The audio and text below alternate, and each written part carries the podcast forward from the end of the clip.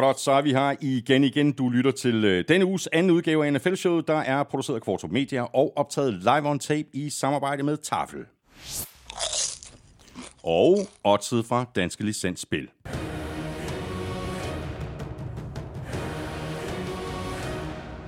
Husk, at man skal være minimum 18 år og spille med omtanke. Har du brug for hjælp til spilafhængighed, så kontakt Spillemyndighedens hjælpelinje Stop Spillet eller udluk dig via Rufus. Regler og vilkår gælder. Og så har vi også øh, BookBeat med os igen, og det betyder, at du får endnu et øh, skud i bøssen i forhold til at få øh, adgang til over 800.000 titler, både lydbøger og e-bøger, fuldstændig gratis i 60 dage. Det er bare med at uh, sign op på bookbeat.dk-nfl. Mere om uh, BookBeat og deres tilbud lidt senere i udsendelsen, som altså er vores mid-season power ranking. Og derudover så kan du også se frem til øh, Elmings midtvejshold, og så ser vi blandt andet også på øh, slutspidsbilledet, sådan som det ser ud lige nu. Du skal selvfølgelig heller ikke snydes for quizzer, og så trækker vi endnu en gang øh, lod om et gavekort på 500 kroner til Fanzone, og det gør vi blandt alle, der støtter os på tier.dk. Det er der heldigvis rigtig mange, der har valgt at gøre. Lige nu er vi oppe på nøjagtigt 700, og tusind tak til hver en af jer. I er med til at sikre jer, at vi kan blive ved med at lave NFL-showet uge efter uge, år efter år. Hvis du ikke hopper med på øh, tiervognen endnu, så er det ikke for sent. Du kan støtte os med et valgfrit beløb på tier.dk, tital.er.dk. Du kan også bare trykke på linket øverst på nflshowet.dk. Og der kan du også lytte til øh, udsendelsen, ligesom du som altid kan lytte på Danmarks største og bedste fodboldsite, google.dk, plus alle de svenlige steder, hvor du finder dine podcasts. Jeg hedder Thomas Kvartrup, og her kommer min medvært.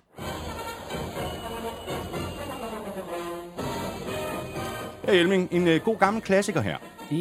Ja, remind me. Ja, Altså, det er jo sådan noget, altså, så er vi ude i noget af det helt gamle, sådan noget Packers, uh, uh, Bears, Giants. Uh, det er rigtigt. øh, Du, er- du er på sporet. Og jeg overvejede faktisk at spille Giants, fordi så kunne vi starte med grin. Præcis. Ja. Nå. Men øhm, øh, det er det ikke. nej. Det er Lions. Det er Lions, selvfølgelig. Ja. ja. Og nu er det jo ikke for at sende et signal om, at Lions ligger nummer et her på vores øh, power ranking. Men vi kan vel godt blive enige om, at det, de har gang i i Detroit i øjeblikket, det er ikke helt tosset. De har fået en virkelig god start. Ikke bare i år, men sådan i det hele taget under head coach Dan Campbell. Og de er jo der lige nu, at vi må betragte dem som et af de bedste NFC-hold overhovedet. Nu har de lige set over, og de kommer ud og har faktisk en, en ganske svær opgave i weekenden, når de skal spille mod Los Angeles Chargers på udebanen. Og det er også sådan en kamp, hvor vi får et svar på, hvor er Lions mm. Uh, det er Chargers-mandskab, der har vundet et par kampe i træk, og det er et Lions-mandskab, der lige har set over, og så skal vi se, om Dan Campbell han er, han er den opgave voksen, øh, og, øh, og, og skal op imod et AFC-mandskab, som måske nok på en eller anden måde øh, er på vej i den rigtige retning, Mm. og har nogle kvaliteter. Og så skal vi se, om Lions de er deroppe nu, hvor det er sådan, at de tager til Los Angeles, og så bare siger, at vi er sådan set nogenlunde ligeglade med, hvem vi spiller mod. Vi er et godt hold, vi spiller på vores måde, vi slår jer på vores måde. Præcis, øh, og spørgsmålet er, øh, hvilke af de to hold, der taber på deres måde, fordi øh, de to Altså, hold det- det minder jo er meget om hinanden. de er i at tabe. Lige præcis, både Lions og Chargers skal det der med at fuck op. Øh, lad os se, om øh, du er opgaven voksen i forhold øh, til øh, tafelsækken, og hvad der er i den. Der skulle være tre poser. Der er tre poser hernede, og jeg åbner med den her, som er en klassisk øh, diller. Tafels dildchips. Der kommer den næste her. Ikke? Og Det var San Diego Super Snacks. Øh, Super Snacks Holiday. Det var Øh, sour cream and onion i, øh, i tirsdags. det var sour cream and onion i tirsdags. Det er Super Snacks Holiday. De to poser der, sådan lige kombineret i en skål. Det er ikke tosset. Vel klart. Og sidst men ikke mindst, Tafels American Ranch. Good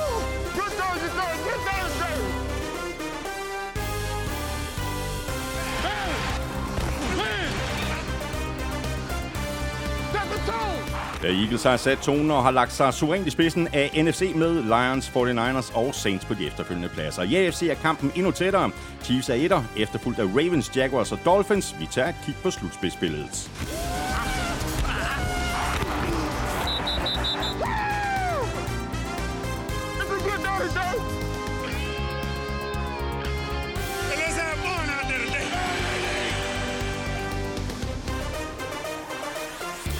Hvem er de bedste spillere i ligaen lige nu? Hvem bliver MVP? Hvem står til at blive Offensive og Defensive Player of the Year? Hvem får titlen som Rookie of the Year på begge sider af bolden? Og hvem bliver Mund Coach of the Year? Du får nogle bud. Jeg hedder Thomas Kvartrup, og med mig har jeg Claus Elming. Give me one now. Give me Jeps, Mr. Elming, øh, nu er vi altså halvvejs i sæsonen. Det er jo ligesom derfor, vi sidder her nu, øh, og dermed så er det blevet tid til en frisk power ranking. Og jeg tror faktisk, at jeg siger det her hvert år, men det er også meget godt lige at få, øh, få helt på plads. En power ranking, det er ikke det samme som dit momentometer. Nej, altså den klassiske power ranking, det er jo sådan lidt, hvis man tog et given hold mod et andet hold, og så sagde, okay, de spiller mod hinanden øh, ni gange på neutral bane, hvem vil så vinde? Hvor min power ranking sådan tager lidt mere hensyn til, hvem har vind i sejlen, og hvem gør det godt, og, og hvad, altså, der, der, der er sådan lidt flere, hvad skal vi sige, øh, øh, følelser øh, med i, i, min par, i, min, øh, i mit momentometer. Øh, og for eksempel et hold som Jacksonville Jaguars, øh, det er altså noget af det allervigtigste øh, på mit momentometer, det er det selvfølgelig også i en power rank, men noget af det allervigtigste, det er selvfølgelig at vinde kampe. Man kan simpelthen ikke ryge ned ad listen, hvis man vinder. Og så er jeg sådan set lidt ligeglad med, at du ved, siger, jamen, øh, de slog dem der for to uger siden, og så, hvis man skal begynde at rykke rundt på, hvordan folk de har slået hinanden, Så bliver det svært. Glem det.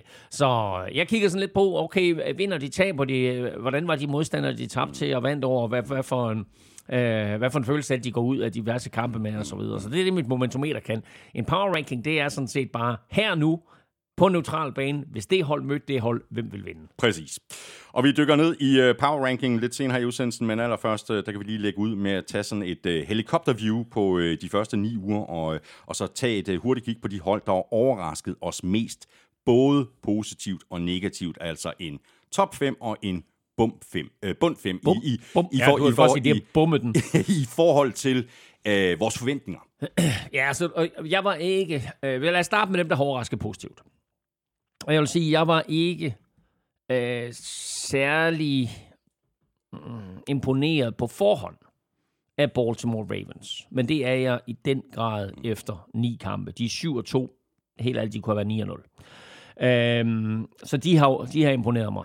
Det hold, der nok har overrasket de fleste, øh, inklusiv spil selvfølgelig af rookie quarterback CJ Stroud, det er Houston Texans. De er 4-4, vanvittig præstation. Detroit Lions åbner du med i dag. Øh, må vi også bare sige, at de 6-2 øh, er måske ikke så overraskende, men den måde, de spiller på, er overraskende. Det er et godt hold. Altså, det er det virkelig. Øhm, Jacksonville Jaguars spiller godt. Øhm, de, jeg tror, de var, var de 1 og 2, eller 2 og 1, og så derfra, 1 og 2 tror jeg faktisk, de var, ikke? Øh, det var, de var 1 og 2, og så tænkte man, au, au, de har det slet ikke.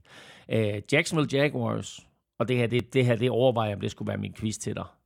Men Jacksonville Jaguars er det eneste hold lige nu i NFL, der har vundet fem kampe i træk. Okay. Det er crazy også, Ja. ikke? Jeg overvejer at, at lave det til quizzen til dig. Og så sidst, altså nu, har de, nu fik de godt nok lige en ordentlig røvfuld af, af, af Ravens, men jeg synes faktisk, at Seattle Seahawks har overrasket mig. Mm. Øh, især forsvarsmæssigt her i, i de første øh, ni spiluger. Hvad så med de øh, fem hold, som har, øh, har skuffet? Ja, men skal vi ikke, øh, skal vi ikke lægge ud med, øh, med New York Giants? Altså, det der er sket, det er jo helt vanvittigt. Altså fra at de vandt 10 kampe sidste år, går i slutspillet og vinder en slutspilskamp, og øh, Brian Dable kom ind som den, som den store redningsmand til der, hvor vi er nu.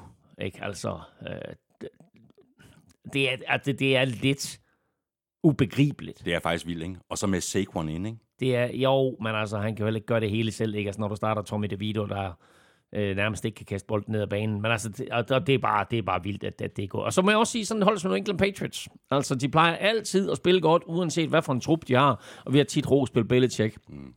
For at øh, kunne stable et øh, godt mandskab på banen, på trods af, at talentet måske ikke rigtig var der. Kunne vinde nogle kampe simpelthen på baggrund af coaching, og altid have øh, inferiøre spillere Ja. godt coachet og gjort godt parat til en given opgave. Og det er vel her, hvor vi plejer at rose Belichick som coach, mm. ikke så meget som GM. Jeg tror, han var heldig som GM med at have Tom Brady, øh, fordi han øh, rettede op på mange af de fejl, der blev gjort i draften. Og øh, når du ser på, på en GM, så skal han jo gøre to ting. Han skal, han skal gøre tre ting, kan man sige. Han skal øh, drafte godt. Han skal hente nogle gode free agents, så han skal styre det hele under lønloftet. Øhm, og øh, der har Bill Belichick ikke draftet særlig godt. Han har haft et par enkelte år, hvor han har været vanvittigt dygtig i free agency, men det var også, mens der var hele den her aura omkring, omkring Patriots, at spillere gerne vil dertil, måske endda tage mindre i løn, bare for at få chancen for at spille sammen med Tom Brady, og måske chancen for at vinde en Super Bowl. Altså det år, i øh, 2008, tror jeg det er, hvor der er to store free agents på markedet, Randy Moss og Adelius Thomas, der får han dem begge. Ja, præcis. Øh, og de vinder samtlige kampe og taber så i Super Bowl til New York Giants.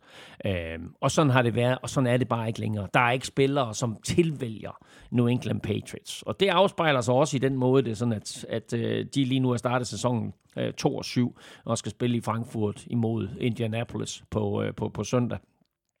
Og det vilde det hele, det er jo det her rygte, der er mm. omkring øh, New England Patriots og Bill Belichick. Der er en lokal journalist fra The Boston Globe, som har skrevet i fredags, inden øh, de spillede mod Commanders, at hvis Patriots taber til Commanders, og så tager til Frankfurt og taber i Frankfurt, fordi den Frankfurt-kamp betyder rigtig meget for Kraft-familien. Det er sådan en lille Super Bowl for dem. At hvis de taber, og de tabte til Commanders, hvis de så også taber til Patriots, så er der en vis sandsynlighed for, at så har Patriots fri uge bagefter, at så øh, siger Og så finder de en anden så løsning. siger Patriots farvel og tak, og så gør de Jared Mayo til midlertidig træner. Det vil være helt vildt, Lad os, hvis bare det lige, sker, lad os bare lige konstatere, Ja, det er et rygte. det er kun på rygtebasis. Ja, ja. Men øh, hold øje med Men det er vildt alene det, at rygtet er der. Præcis, det er sindssygt. Nå. Øh, så vil jeg sige, så er der sådan hold som Denver Broncos. Øh, lige nu, efter ni uger, 3 og 5, de er skuffet. Øh, men på mandag møder de Buffalo Bills i Buffalo. Hvis de kan tage til Buffalo og vinde, så er de ude af Doghouse, vores, vores, vores lille øh, skuffe øh, Doghouse her. Øh, men lige nu, der må vi sige, der er de skuffet. De har vundet to i træk. Øh, men altså, man skal, man skal lave en top 5 over, over hold, der har skuffet, så den der Sean Payton, øh, Russell Wilson combo har ikke helt fungeret endnu. Øh, og apropos Bills, så må vi også sige, ni kampe spillet, 5 og 4. Øh, startede som lyn og torden, slår Miami Dolphins. Øh, derfra er det gået lidt ned ad bakke. Øh, så at de er 5 og 4 på nuværende tidspunkt, og med et svært schedule, som vi også kan vende tilbage til øh, under vores power ranking, det er sådan lidt bekymrende, mm. set i forhold til øh, de ambitioner og de forventninger, som både holdet og dets fans har. Øh, og så vil jeg sige, jeg var, ikke særlig meget, jeg, jeg var ikke særlig solgt på dem, men jeg tror, jeg inden sæsonen lå mig overbevise af en masse mennesker, som var øh, utrolig begejstrede for Chicago Bears. Øh, jeg havde ikke de store tiltro til dem. Jeg synes ikke, vi så nok fra Justin Fields sidste år. Når han har spillet, og det skal jo sige, selvfølgelig sige, at han har været en del skadet, mm. når han har spillet, så har han faktisk været okay og haft det to vanvidskampe. Men Bears som helhed er et elendigt hold, øh, og derfor må vi også nok sige, at de har skuffet, fordi der var mange, som inden sæsonen sagde, det her hold, de er der nu, det her, det bliver det her holds Philadelphia det her års Philadelphia Eagles, hvor de lige pludselig kommer ud af ingenting og vinder en frygtelig masse kampe. Øh, Der er vi ikke helt. Not so much. Nej. Lad os bare lige øh, tage et øh, hurtigt kig på øh, slutspidsbilledet, sådan som det ser ud lige nu. Øh, jeg skal også lige love for, at der er et par øh, divisioner, hvor kampen om pladserne er benhård. Ikke mindst øh, AFC North, der jo er fuldstændig crazy. Og lad os bare tage øh, AFC først. Chiefs er etter med 7 og 2.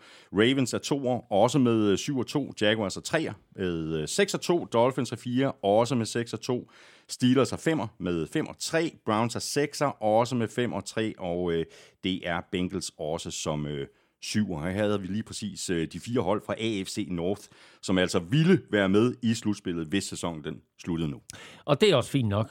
Det, jeg øh, øh, hæfter mig ved her, det er, at Buffalo er uden for slutspilspillet, de 5 og 4. Og så lige bag ved Buffalo, der ligger Houston Texans. Med 4-4. Det er helt crazy, ja. at de ligger der, ikke? Og altså faktisk øh, banker på til at komme med i, i slutspillet. Chargers er også 4-4, og Jets er også 4-4. Præcis. Og så har vi resten af holdene, hvor, hvor, hvor, hvor ja, de har selvfølgelig en matematisk chance endnu, men øh, de har alle sammen en, øh, en negativ øh, record.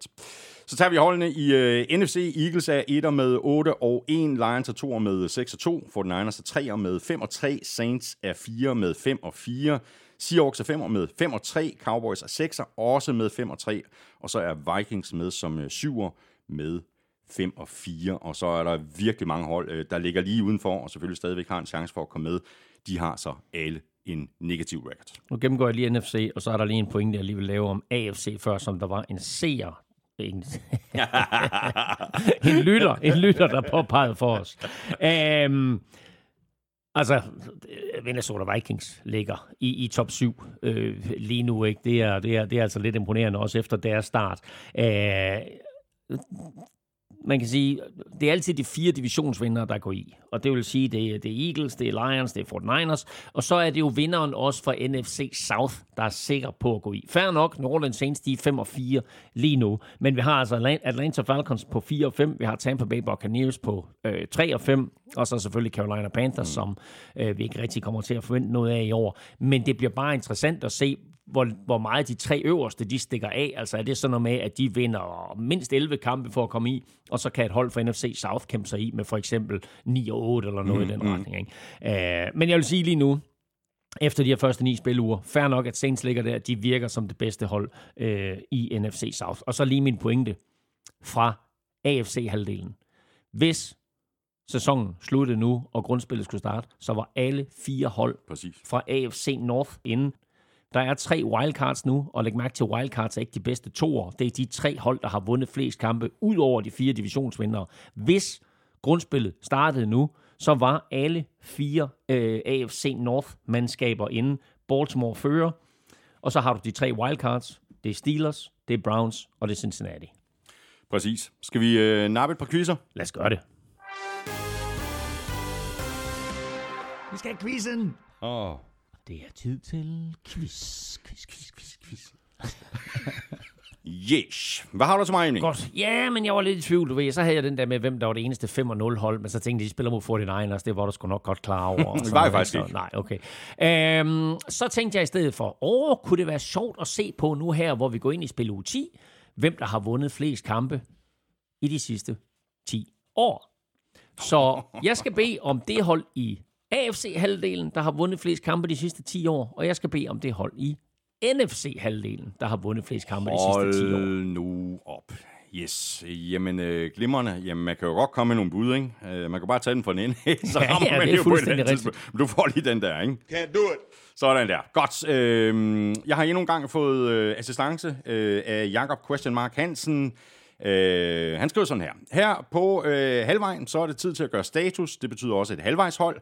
Må ikke, at Elming som sædvanligt stiller med 12. Det er ikke fuldstændig korrekt. Godt, og det var ikke quizzen. Nej. Quizzen, den kommer her. Den er simpel, øh, skriver Jakob. Øh, hvilke fem quarterbacks har kastet for flest yards indtil videre i denne sæson? Hvilket hvad? Fem, Hvilke fem quarterbacks har kastet for flest yards i og denne det sæson? er lidt sjovt, fordi jeg overvejer nemlig at lave den quiz til dig. At Tua, Tua så du har kender godt svaret? Nej, det gør jeg ikke, men jeg ved, hvem nummer 1 og 2 er, fordi jeg overvejer at lave quizzen til dig, der hed Tua Tonga har kastet for flest yards. Hvem har kastet for næst flest? Sam Howell. Nej, men det skulle du ikke sige. Det var til vores lyttere, jo. Ja, men du ved det jo. Jamen, du ved det sgu da også, for det står på et papir Ja, det foran gør du, lige det, præcis. Det ved vores lyttere jo ikke. Nå, men skal vi så tage en anden quiz? Nej, jeg kender ikke de tre andre. Jo, hvis du har en quiz med, så giv mig den. ja, præcis. Ja, Men det er overraskende, det er Sam Howard, der er to år. ja, ja. og så Patrick Nå. Mahomes, øh, 3 og Josh Allen, øh, 4 og Jalen Hurts, 5. Okay. Så nu får du den anden. Jakob skriver, at det også er en simpel quiz. Okay. Kan du nævne de fire spillere, der har scoret flest touchdowns indtil videre i denne sæson? Nå, det var faktisk et meget sjovt spørgsmål. De fire eller fem? Fire. Fire spillere, der har scoret flest touchdowns Ja, indtil og jeg tror, det er fordi, at når vi kommer ned på fem, så øh, er der, så er der, mange, er der mange. Så er der mange. Okay, ja, det er godt. Det er et fint spørgsmål. Dejligt spørgsmål. Det var godt. Ja. Jamen, øh, vi har heldigvis lidt tid til at tænke os om i, inden vi skal øh, have svarene i de her quizzer. Lige nu, der skal vi have svar på et øh, andet spørgsmål, og det er, hvordan dit øh, midtvejshold ser ud, Elming.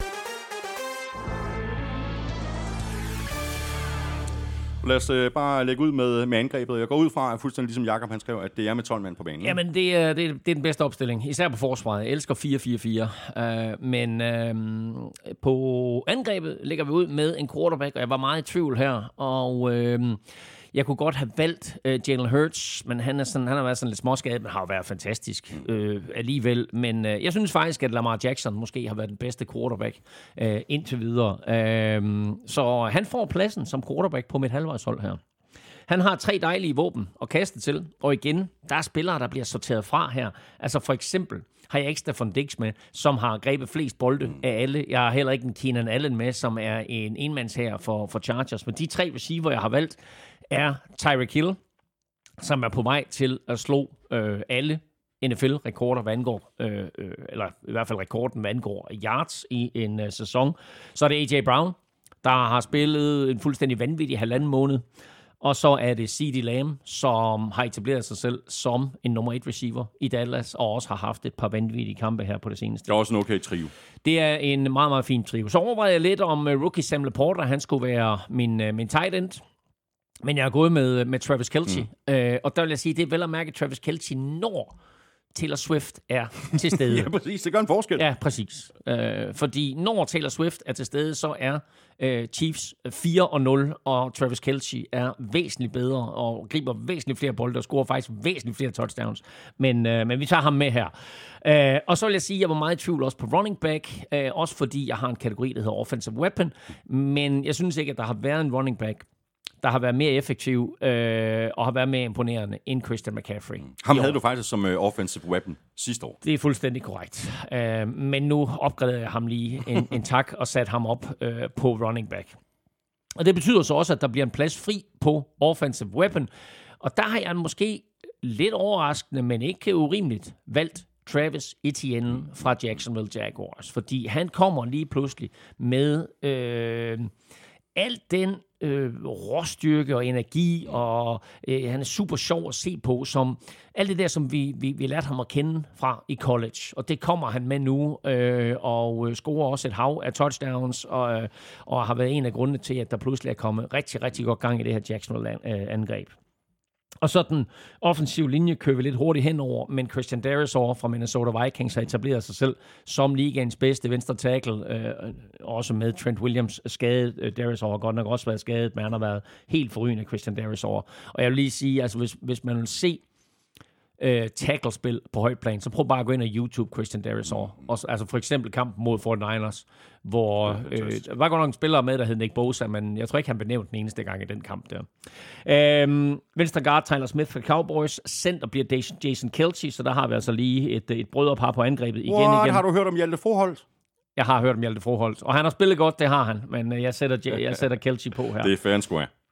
Right guard Chris Lindstrom fra, fra Falcons. En guard, som Falcons inden sæsonen øh, belønnet med en øh, kontrakt, som man normalt kun ser tackles få, men øh, han har i den grad levet op til det, og har spillet en virkelig, virkelig flot sæson indtil videre, Chris Lindstrom. Og så Penny Sewell fra Detroit Lions, øh, draftet i første runde for et par år siden, og han har bare øh, nu her sat det hele sammen, og er en øh, kæmpe øh, brik, vigtig brik, vigtig faktor for øh, Lions øh, succes. Stærkt angreb her, øh, Elming. Så hopper vi over på øh, forsvaret, hvor vi øh, som altid har en, en skræmmende stærk øh, defensiv linje, og så er der faktisk en del genganger i forhold til, øh, til sidste år. Sådan helt Der er, nogle, der er nogle genganger, men der er også nogle udskiftninger, og igen kan jeg bare sige, hvis, hvis vi skal rushe quarterbacken, så er vi virkelig, virkelig gode til at rushe quarterbacken. Så vi lægger ud med på de to defensive ends, Max Crosby og Miles Garrett. Og det, betyder, og det betyder faktisk, at jeg har udladt Daniel Hunter fra Minnesota Vikings, der fører ligaen i 6.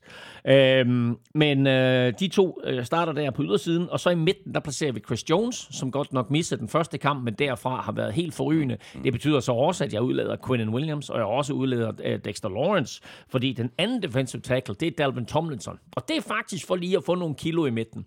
Men øh, han har været en vigtig brik øh, i hele det her, øh, i hele den her opgave for Jim Schwartz med at gøre Cleveland Browns til et af de bedste forsvar overhovedet. De manglede noget, øh, en sådan solid betonklods i midten af forsvaret, og det er Dalvin Tomlinson kommer ind og har givet dem.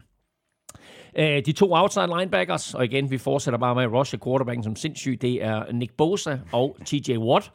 Øh, så øh, du skal ikke kaste mod det her forsvar.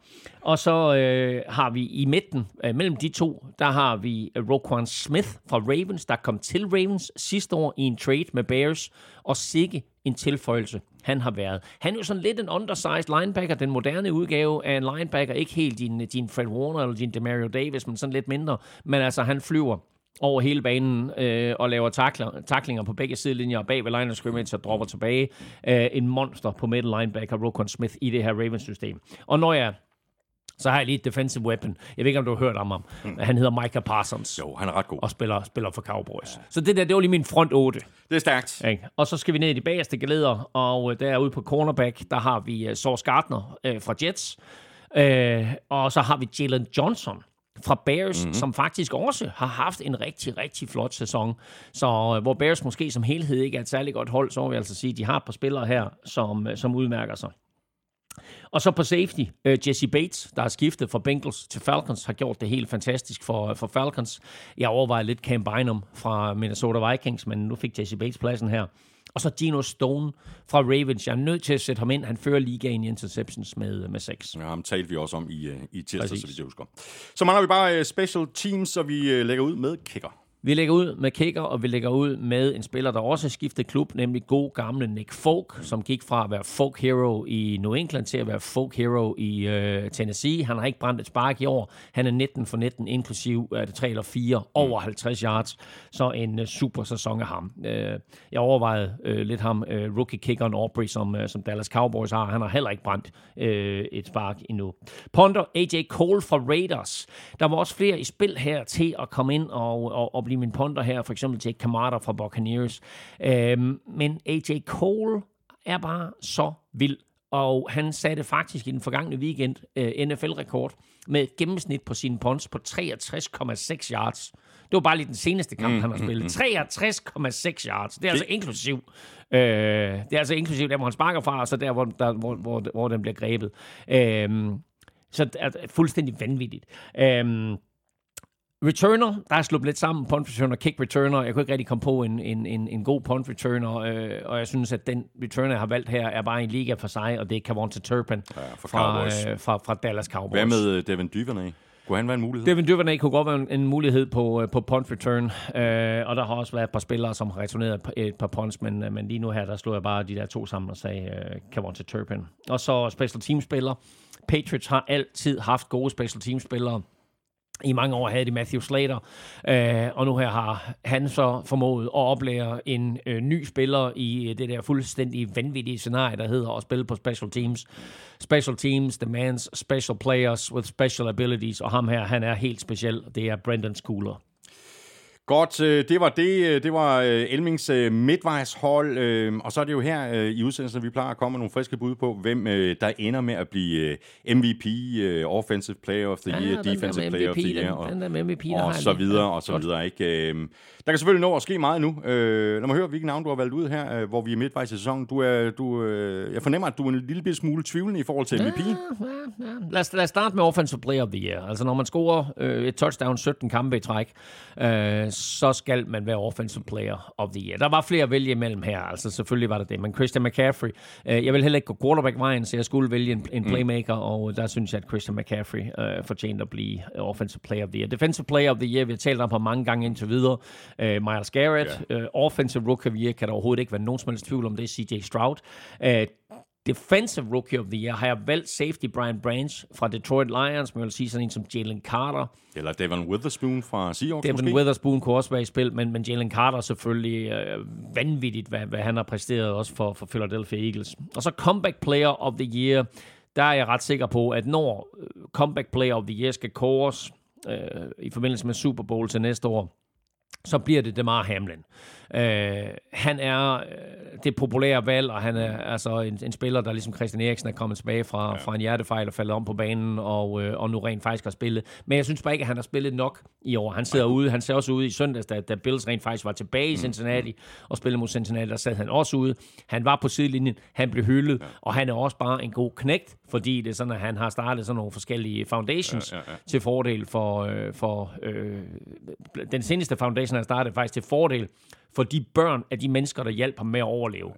Uh, så det er altså en college fund til dem, ikke? og det er bare uh, vanvittigt imponerende. Og det er selvfølgelig et, et, et oplagt øh, bud med øh, Damar Hamlin. Øh, Kunne man også smide måske en Lamar Jackson eller en Tua i, Ah, i jeg, den har, her jeg, pulje? jeg har valgt Tua Tonga Okay. Og jeg har valgt Tua Tonga fordi han trods alt også øh, missede øh, den sidste halvdel af sidste sæson, efter han har fået de her tre hjernerystelser, og det niveau, han spiller på, øh, har været rigtig, rigtig højt. Så Tua er faktisk min comeback player of the year. Og så coach of the year, selvfølgelig flere spil, men jeg kan simpelthen ikke komme udenom Dan Campbell er det fra. Detroit, fra Detroit Lions. Altså, man kan sige, nu, bliver han, nu er han min, min, min coach of the year på nuværende tidspunkt, og det er måske coach of the halvandet year, mm. øh, fordi det her det er, det er en proces, som han er inde i, hvor han har startet, og øh, må bare sige, at, at det, han har gjort her, det er meget øh, er imponerende, meget ikke? imponerende. Ikke? Ja. MVP.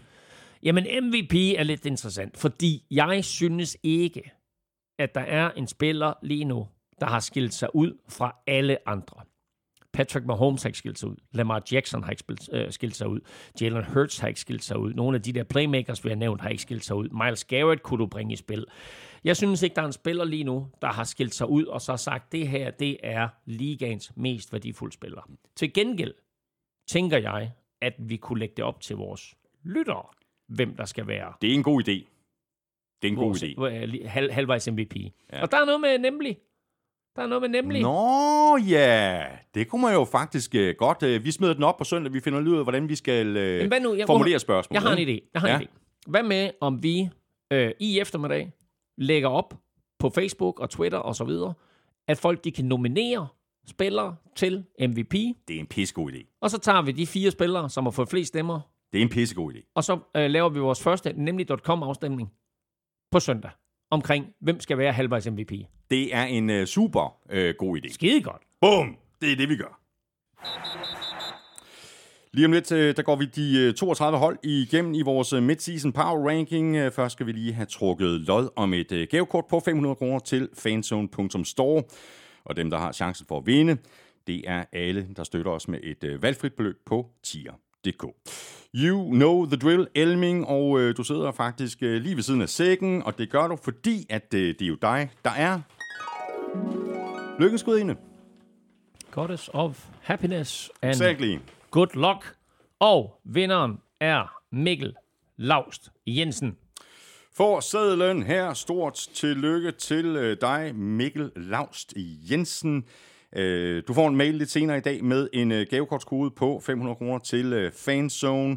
Kæmpe stor tak for støtten på øh, tier.dk. Både til dig, øh, Mikkel, og øh, selvfølgelig også til alle andre, der støtter, uanset beløbets størrelse, uanset hvor længe der er blevet støttet. Vi trækker lod igen i næste uge, ligesom vi gør det hver eneste uge resten af sæsonen. Alle har chancen. Eneste det kræver, det er, at du støtter os på tier.dk, titaler.dk, eller via det link, der ligger øverst på nflshowet.dk. Hver femmer, du støtter os med, giver dig et lod i lodtrækningen. Og skal jeg lige endnu en gang minde om vores øh, nye konkurrence. Det bedste af det bedste. Elming er jo allerede øh, gået i gang med at definere, hvad den skal handle om, den den øh, første udgave, og vi sætter den altså i søen, så den helt officielt på søndag, når I har budt ind, og det gør vi på vores øh, forskellige Somi-kanaler. og det er bare med at følge med, fordi øh, hvis du sender dit bud ind på mailsnablag.nflshow.dk, så giver du nemlig dig selv chancen for at vinde gavekort på 1000 kroner, som du kan bruge på nemlig.com. Nemlig er nemlig vores spritnye partner, og de er med os hver anden uge resten af sæsonen.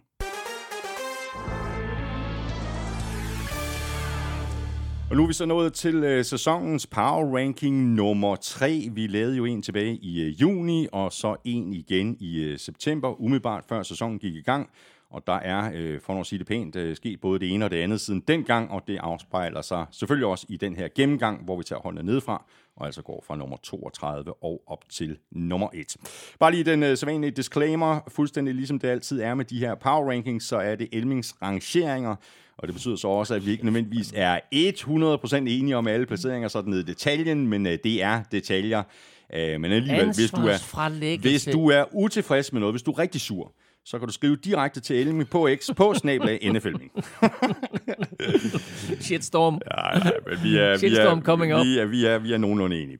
Vi begynder selvfølgelig nedefra øh, her på plads øh, 32. Der har vi et hold, øh, der har taget sig noget af en øh, rutsjetur. The New York Football Giants lå nummer 13 umiddelbart inden sæsonen gik i gang, og nu er de altså aller nederst. Øh, Der er heller ikke så meget at diskutere. Den her sæson har indtil nu været lige til skraldespanden, efter at vi jo ellers øh, inden sæsonstart talte om, at pilen pegede opad for Giants med Brian Dable i år 2, og efter at de jo spillede sig i slutspillet sidste år. Altså, du siger det selv, ikke? Altså, lige til skraldespanden. Hold kæft, en lortesæson, de er i gang i her. Efter ni kampe, der har de tabt lige så mange, som de gjorde hele sidste sæson. Øh, Daniel Jones er færdig for sæsonen. Øh, Tyra Taylor er skadet, så nu er det Tommy DeVito, øh, der starter. øh, Giants forsvar har faktisk været en positiv historie, lige indtil de fik pryl af et hold, der skiftede træner øh, og startede en rookie quarterback, øh, Raiders i weekenden. Øh, Saquon Barkley gør, hvad han kan, men det minder jo lidt om dengang, han gik i college, øh, og spilfordelingen i en kamp hed 5 kast og 50 løb af Barkley. Ja, præcis. På plads øh, nummer 31, der har vi Cardinals, som altså går en plads op. Øh, de lå nemlig nummer 32, inden sæsonen gik i gang. Og her kan vi vel i virkeligheden øh, gøre det ganske kort, Elming. Øh, status øh, er den samme. Cardinals har et af de dårligste rosters i ligaen, og det er vel i virkeligheden snarere Giants miserable sæson, der gør, at de nu går en plads op, fordi øh, der er godt nok ikke meget at råbe hurra for i, øh, i ørkenen. Det skulle da lige være Hjalte. Øh, nu må vi så se, øh, om Kyler Murray kan gøre en forskel. Ja, og, og, og de ligger ikke nederst, fordi jeg lidt lader dem tvivlen komme til gode med hensyn til Kyler Murray. Øh, jeg kan heller ikke sætte et hold med dansk dynamit på nederst her, men, øh, men nu kommer Kyler tilbage til weekenden, og så skal Hjalte for tredje uge i træk i øvrigt snap bolden til en ny quarterback. Først Joshua Dobbs, der blev traded til Vikings, så øh, den her øh, forfærdelige øh, rookie øh, Clayton Tune. Det gik godt. Og hans øh, i øvrigt meget fornemme 58 yards. Øh, og så nu det menneskelige svar på en roadrunner, Kyler Murray. Øh, nu får han så otte kampe til enten at bevise, at han er 240 millioner dollars værd, eller overbevise en anden quarterback-trængende klub om, at øh, han er værd at trade for.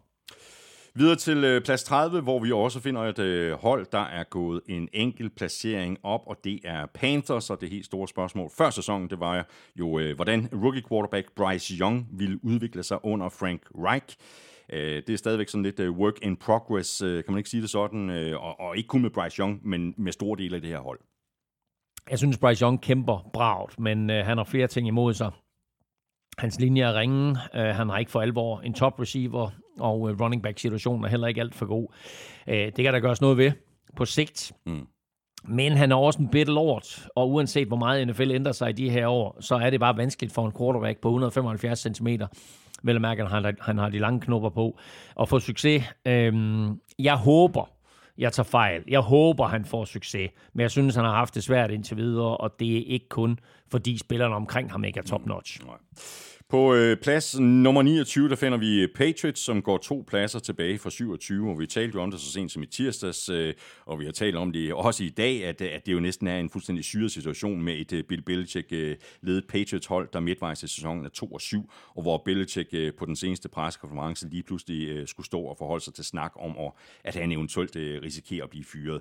Øh, der var en, en, en gang øh, for ikke så forfærdeligt længe siden, hvor Patriots de ejede AFC East. Those days are over, også selvom Bill O'Brien blev hentet ind som ny offensiv koordinator. Det er jo rent Deflategate igen i New England det her, men her der er der altså ikke en bold, man helt hold, der taler om. Uh, Bill Belichick virker og det er vildt at sige, ikke, men han virker lidt som dead man walking, øh, på trods af den her nylige tysk-tysk kontraktflængelse, han fik. Øh, forsvaret er en skygge af sig selv. Angrebet er slet ikke nået op på, øh, på det niveau, som mange havde forventet med Bill O'Brien som ny offensive coordinator, og, øh, og i weekenden, der blev Patriots ejer, ejerkreds mundaflæst øh, i deres øh, luksussuite der, til at sige noget i retning af, they're just not good enough. Mm. Æh, og så er spørgsmålet selvfølgelig bare, savner de Tom Brady? og, yeah. og svaret på det, ja, nok, nok en kende. Så er vi fat i et øh, hold, der går øh, tre placeringer frem i forhold til power ranking umiddelbart før sæsonstarten, og det er Rams, øh, der dengang lå næst sidst på 31. Nu er de altså oppe øh, som nummer 28, og det er jo stadigvæk sådan lidt i den tunge ende. Der er mange huller på det her hold. Øh, der er masser af unge og stadig uprøvede kræfter, mm. men vi har også set flere af de unge spillere og slå igennem i år, som eksempelvis øh, Puka Nakua, der jo har været nævnt som kandidat til at kunne blive Offensive Rookie of the Year. Må ikke, at Sean McVay, han vurderer det her til at være sådan øh, et, nu vender vi lige bøtten over, og så satser vi på at komme stærkt tilbage næste år. Det kunne man godt forestille sig. Og øh, i søndags, der fik vi jo øh, quarterback Brett Ripien at se, og det var åbenbart rigeligt for Sean McVay, fordi tirsdag, der fyrede klubben Ripien, og så hentede de jo faktisk Carson Wentz ind, og de har jo fri uge i øjeblikket, så de har øh, små 14 dage til at gøre ham klar til kamp, hvis ikke Stafford han kommer så over den der øh, forstuede tommeltot.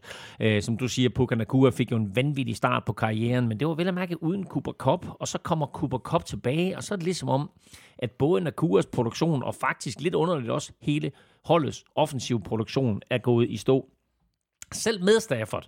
Øh, men øh, Rams er i gang med et generationsskifte, og øh, mens det i det meste af september så ud til at gå sådan forholdsvis øh, smertefrit, så er de lige nu igen på det niveau, som vi regner med inden sæsonen, nemlig et af NFL's dårligste mandskaber. Så går vi videre til 27 øh, og Raiders og fem placeringer ned fra 22, og nu er Josh McDaniels altså fyret. Jimmy Garoppolo, han er bænket.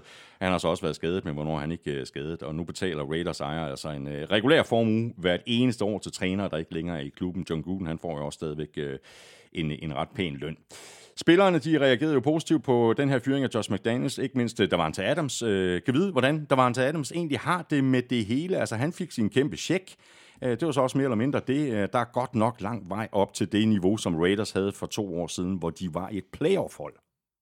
Ja, det er også vildt. De kom jo i der, fordi, øh, hvordan var det? De, de jo lige ved at spille uafgjort med, med Chargers, og så vandt de alligevel, og så gik de i playoffs. Øhm, altså, det er jo, det er jo lidt svært at placere Raiders. Altså, med Josh McDaniels, helt nederst. Ikke? Faktisk i skammekrogen. med Antonio Pierce, jamen, så ligger de nu her på plads 27, og så må vi se, om det er sådan et, et, et, et, et gigantisk pust af medvind, der kommer ind med ham, og, og, og ballonen bare stiger til værs, eller at Det var i hvert fald en god, øh, umiddelbar reaktion i den første kamp, efter at McDaniels var, ja, var ja, fyret. ja. Ikke? Jamen, altså, du ved, du, øh, du ser de der øh, samtaler i omklædningsrummet bagefter, og du ser Antonio Pierce øh, så- tale til, til, til sit hold efter sejren. Ikke? Altså, der er bare en helt anden energi over øh, med ham. Men altså, det, luften kan også lynhurtigt gå ud af ballonen igen. Øh, rookie, Aiden O'Connell, quarterback, spillede fornuftigt, og øh, lignede jo faktisk øh, den quarterback, som vi så i øh, preseason. Husk på, og det er lidt vigtigt også, husk på, at han har startet over 40 kampe i college. Så han kommer ind med noget mere erfaring end mange af de her andre rookie quarterbacks, som, som lige pludselig bliver kastet for løverne.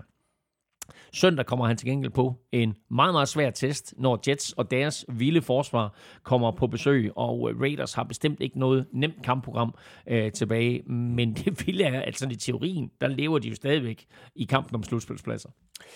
Så har vi øh, Bears her på øh, 26, status quo for dem. Øh, før sæson, der talte vi om, at det helt store spørgsmål var, hvordan den sådan, fortsatte udvikling af Justin Fields ville tage sig ud. Nu har han jo så været skadet, og jeg synes ikke, at vi er blevet klogere på, om han er fremtiden for Bears, eller om de går en anden vej i draften til øh, april. Jeg ved ikke, om fansen er fuldstændig solgt på Matt Eberflus øh, her i hans øh, andet år som head coach. Så spørgsmålet er, hvad der skal ske i Chicago. De er jo tvunget til at træffe nogle, nogle hårde beslutninger, og må ikke allerede, at de er sådan så småt begyndt at tænke fremad her, hvor vi er midtvejs i 2023-sæsonen. Jo, og øh, de åbner sæsonen i nat mod Panthers, og det er faktisk næppe med øh, Justin Fields som quarterback, men det er med garanti både med Bryce Young og DJ Moore på banen. De to største brækker i handel for pick 1 i april, og det sjove er jo, at Bears er i sådan et lidt dejligt dilemma. Nu skal du følge med her. Med en sejr, der forværrer de deres egen draftposition, men de har jo også Panthers første runde pick. Ja. Så en sejr sender jo Panthers længere ned i hierarkiet. Så uanset hvad, så er det en lose-win eller en win-lose Win-win. Ja, ja, ja. situation. Hvis resten af sæsonen så går helt af H til, så kan Bears have både pick 1 og pick 2, og det er jo så lose-lose for at win-win. men, øh, men pointen er, at de er godt i gang med at kigge, frem, kigge, kigge fremad, ikke? Jo, jo, det kan godt se. Så går vi videre til øh, Buccaneers på øh, 25, en enkelt placering ned øh, for dem fra 24. Øh, jeg havde jo ikke sådan øh, specielt meget fidus til Buccaneers for sæson, men jeg synes egentlig, at øh, Baker Mayfield, øh, han har spillet udmærket, øh, i hvert fald bedre, end jeg havde forestillet mig på forhånd. Øh, det overordnede indtryk, det er sådan øh, lidt alligevel, at det hele virker sådan lidt ustabilt eller svingende i kvaliteten. Også på forsvaret, hvor der jo altså stadigvæk løber en, en masse klassespillere rundt. Men igen, som vi også taler om inden sæsonstart, Elming, den gode nyhed, og det er jo ikke rigtig nogen nyhed, men den gode historie for Buccaneers, er, at de spiller i NFC South. Ja, men øh, de har jo lige tabt øh, fire kampe i træk, øh, og de tre af dem med touchdown eller mindre. Så øh, altså, man kan sige, de taber, men de er jo ikke helt væk. Men øh, mens angrebet faktisk øh, spiller bedre, end jeg havde regnet med, så er forsvaret jo øh, i hvert fald på det seneste haft sine udfordringer. Ikke mindst i søndags, hvor de jo tillod 470 yards og, og, og fem touchdowns af en rookie quarterback. Jeg er positivt overrasket over Baker Mayfield. Er også positivt overrasket over Rashad White og, og tight end Kate Otten, men, øh, men deres cornerbacks og øh, de bagerste glæder i det hele taget med undtagelse af, af Antoine Winfield Jr. er en katastrofe. Øh, og som du siger, de ligger i en svag NFC South, så de er jo ikke ude af det på nogen Nej, det måde. er de overhovedet ikke. Så har vi øh, Packers på øh, 24, øh, tre pladser ned fra dem fra 21, og vi talte jo om det før sæsonen, at det her det kunne blive både en, en dreng og en pige, at øh, Packers enten øh, kunne ende sidst i divisionen, eller vinde den, alt afhængig af, hvordan det ville komme til at gå med øh, Jordan Love. Ham havde vi jo ikke sådan rigtig set i aktion, øh, og det var jo derfor, at Packers var så svære at bedømme. Nu har vi set Jordan Love, og der er der gode ting ind imellem. Øh, umiddelbart så er han jo selvfølgelig hverken Aaron Rodgers eller Brett Favre, og, og det er selvfølgelig heller ikke helt rimeligt at skulle blive målt og vejet op mod dem, men det er så lidt hans lod, ikke? fordi han er kommet efter de to her klassespillere. Jo, øh, og, og så kan man sige, altså Packers siger farvel til Aaron Rodgers. Og jeg ved ikke hvorfor, men lidt i den proces, der glemmer de, at de har en spiller, der hedder Aaron Jones. Og okay, han har været skadet, han har set lidt udenfor, men han har bare været helt glemt i angrebet. Og i søndags, der var der pludselig en eller anden på den øh, offensive trænerstab, der sagde, hey, lad os da prøve at give bolden til ham her. Der var noget med, at han var god en gang. Og så lignede Aaron Jones faktisk sig selv, og pludselig så kom der jo lidt liv i gang i, øh, i, Packers angreb igen. Øhm, og det samme gjorde der jo sådan set i Jordan Love. Øh, og da forsvaret samtidig så holdt stand, så øh, vandt Packers jo endelig en kamp igen. Men det er bare stadigvæk ikke et særligt godt hold. Øh, og nu ligger de jo så her øh, sådan lige uden for, øh, eller lige ovenover den, ø- den nederste tredjedel, kan man sige. Så går vi videre til uh, Commanders, uh, der lå på plads nummer 18 før sæsonstarten, og nu er de altså faldet ned til plads 23, så fem placeringer ned for dem. Øh, jeg havde dem også til at ende nederst i divisionen, da vi kom med vores øh, forudsigelser, før sæsonen gik i gang. Det er også en monster-division, Commanders befinder sig i, og, og, og nu virker det jo også lidt til, at øh, de øh, også, måske ligesom Bears, ser fremad mod de kommende år, efter at de jo har skilt sig af med to af de allerstørste profiler på forsvaret, Montez Sweat og Chase Young, som de sagde farvel til lige op mod trade deadline. Ja, men altså, øh, vi talte lidt om det i, i, i- i starten, der i forbindelse med quizzerne. Øhm, hvem har flest kasteyards i NFC-halvdelen? Sam- Jamen, Sam, jamen, Sam, Sam Howell. Howell. Hvem har flest kasteyards over de sidste fem uger og flest touchdowns i hele NFL? Det er sikkert også Sam Howell. Sam Howell. Øh, 1501 yards og 10 touchdowns øh, fører han NFL med over de sidste fem kampe. Altså strange, but true. Mm. Øh, Washington holdt udsalg på forsvaret før transfervinduet det lukkede, og, og, og satser nok mere på fremtiden, end de gør på 2023, men altså, de kan jo sagtens have deres, og det har de, tror jeg, deres fremtidige quarterback på plads i Sam Howell, mm. som godt nok skal hæve sit bundniveau, men jo, kan man sige, også lidt er i gang med sådan en learning on the job situation, ikke? hvor han simpelthen lærer øh, og bliver bedre uge for uge. Øhm, og forsvaret, jeg vil sige, altså hvis man ikke vidste det, så opdagede man jo ikke i søndags, at de manglede øh, Young og Sweat, øh, som lyder mere som en fræk film, end som to forsvarsspillere. Men øh, nu skal man sige, okay, det var så også øh, et, et elendigt Patriots-mandskab, de mødte. Og man må se, hvordan det her forsvar det kommer til at spille resten af vejen. Videre til øh, plads 22 og tre pladser ned for Titans. Øh, jeg ved egentlig ikke rigtig, øh, hvad jeg skal mene om Titans. Så de er 3 og 5. Mike Rabel virker til at være en god coach. Hans forsvar leverer stort set altid, uanset hvordan det ser ud på papiret. Nu har der så været den her skade til Ryan Tannehill, og vi har fået Will Levis på banen. og Jeg har faktisk vanskeligt ved at se dem gå tilbage til Tannehill. Og på den måde så er der jo også en, en pil, der peger længere fremad for Titans. Øhm, altså hvis de kan lave det her skifte på quarterback, og det tyder på, at de både kan og vil lave det skifte.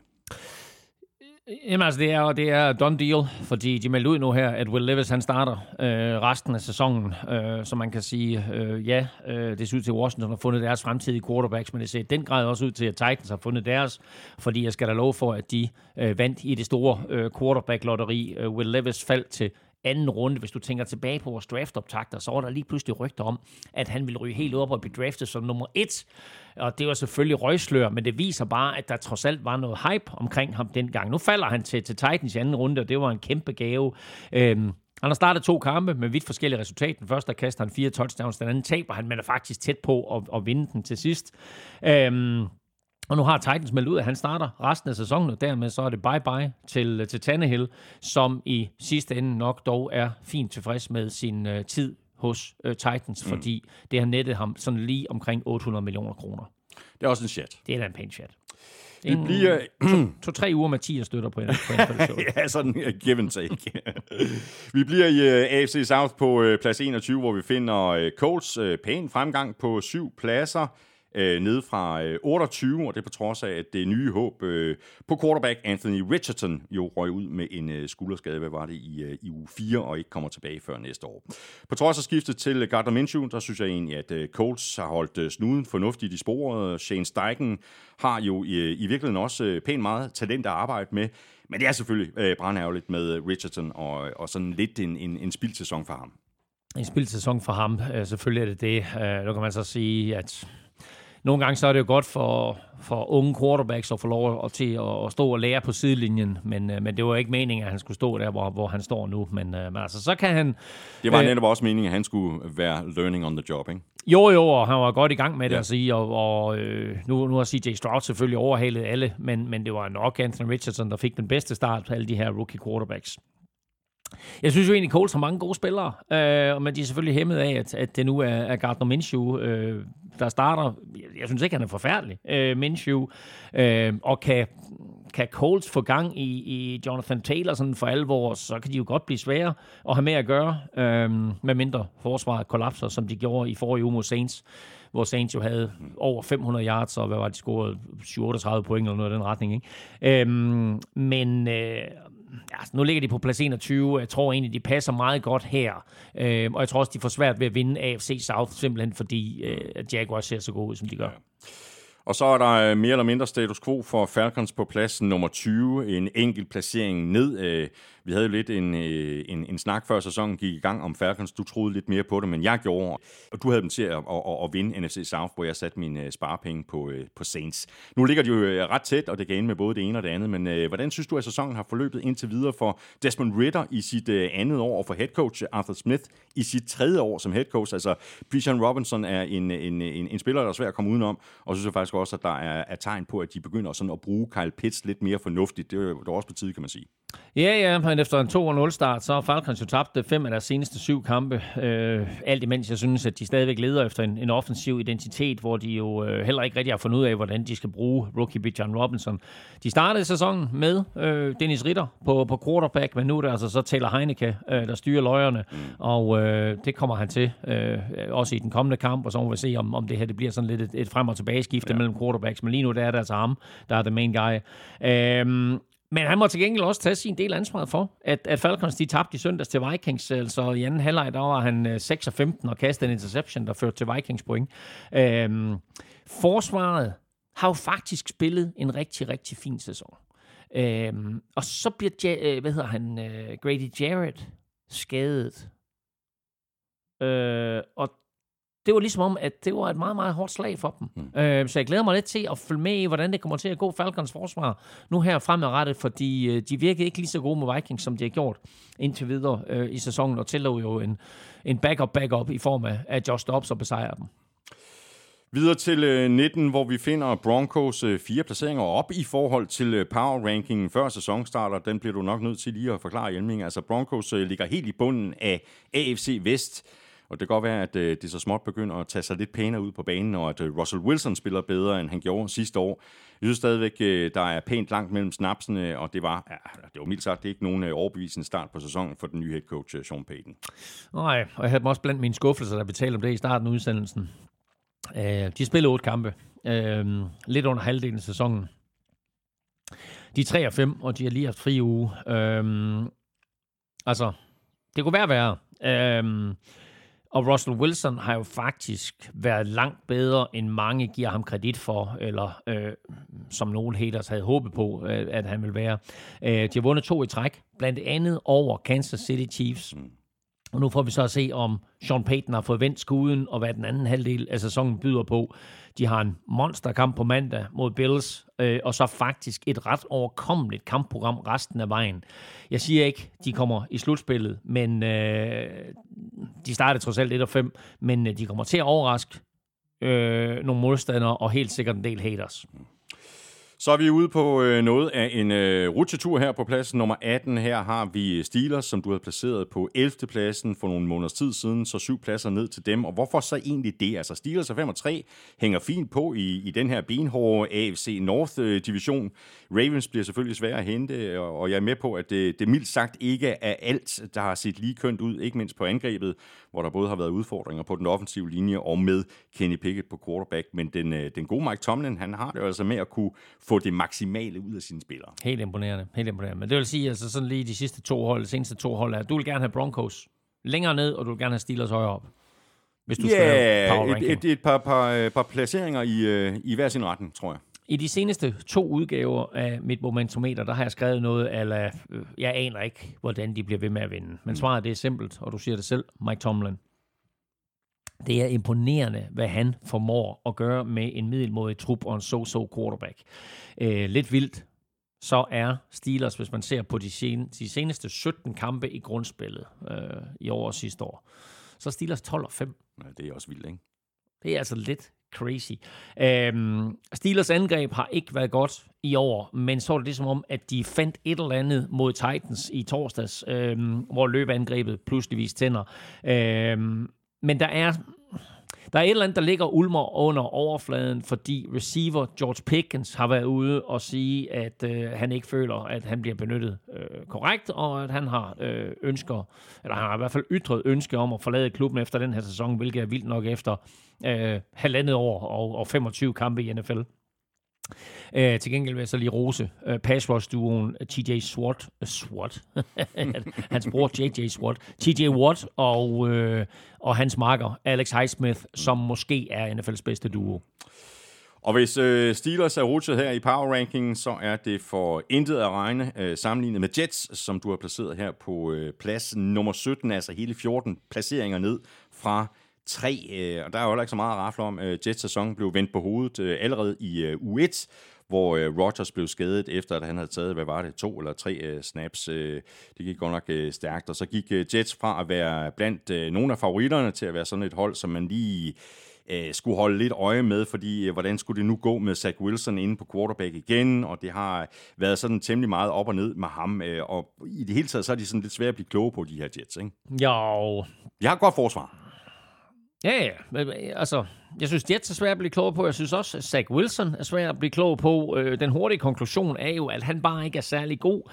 Den lidt mere dybdegående er måske, at Jets angreb, og især den offensive linje, bare ikke er særlig god. Faktum er, at Jets er det eneste hold i NFL, der ikke har scoret på deres første angrebsserie endnu i år, og at de har scoret alt i alt i otte kampe, otte touchdowns, øh, eller et mere end Dolphins, lavet mod Broncos.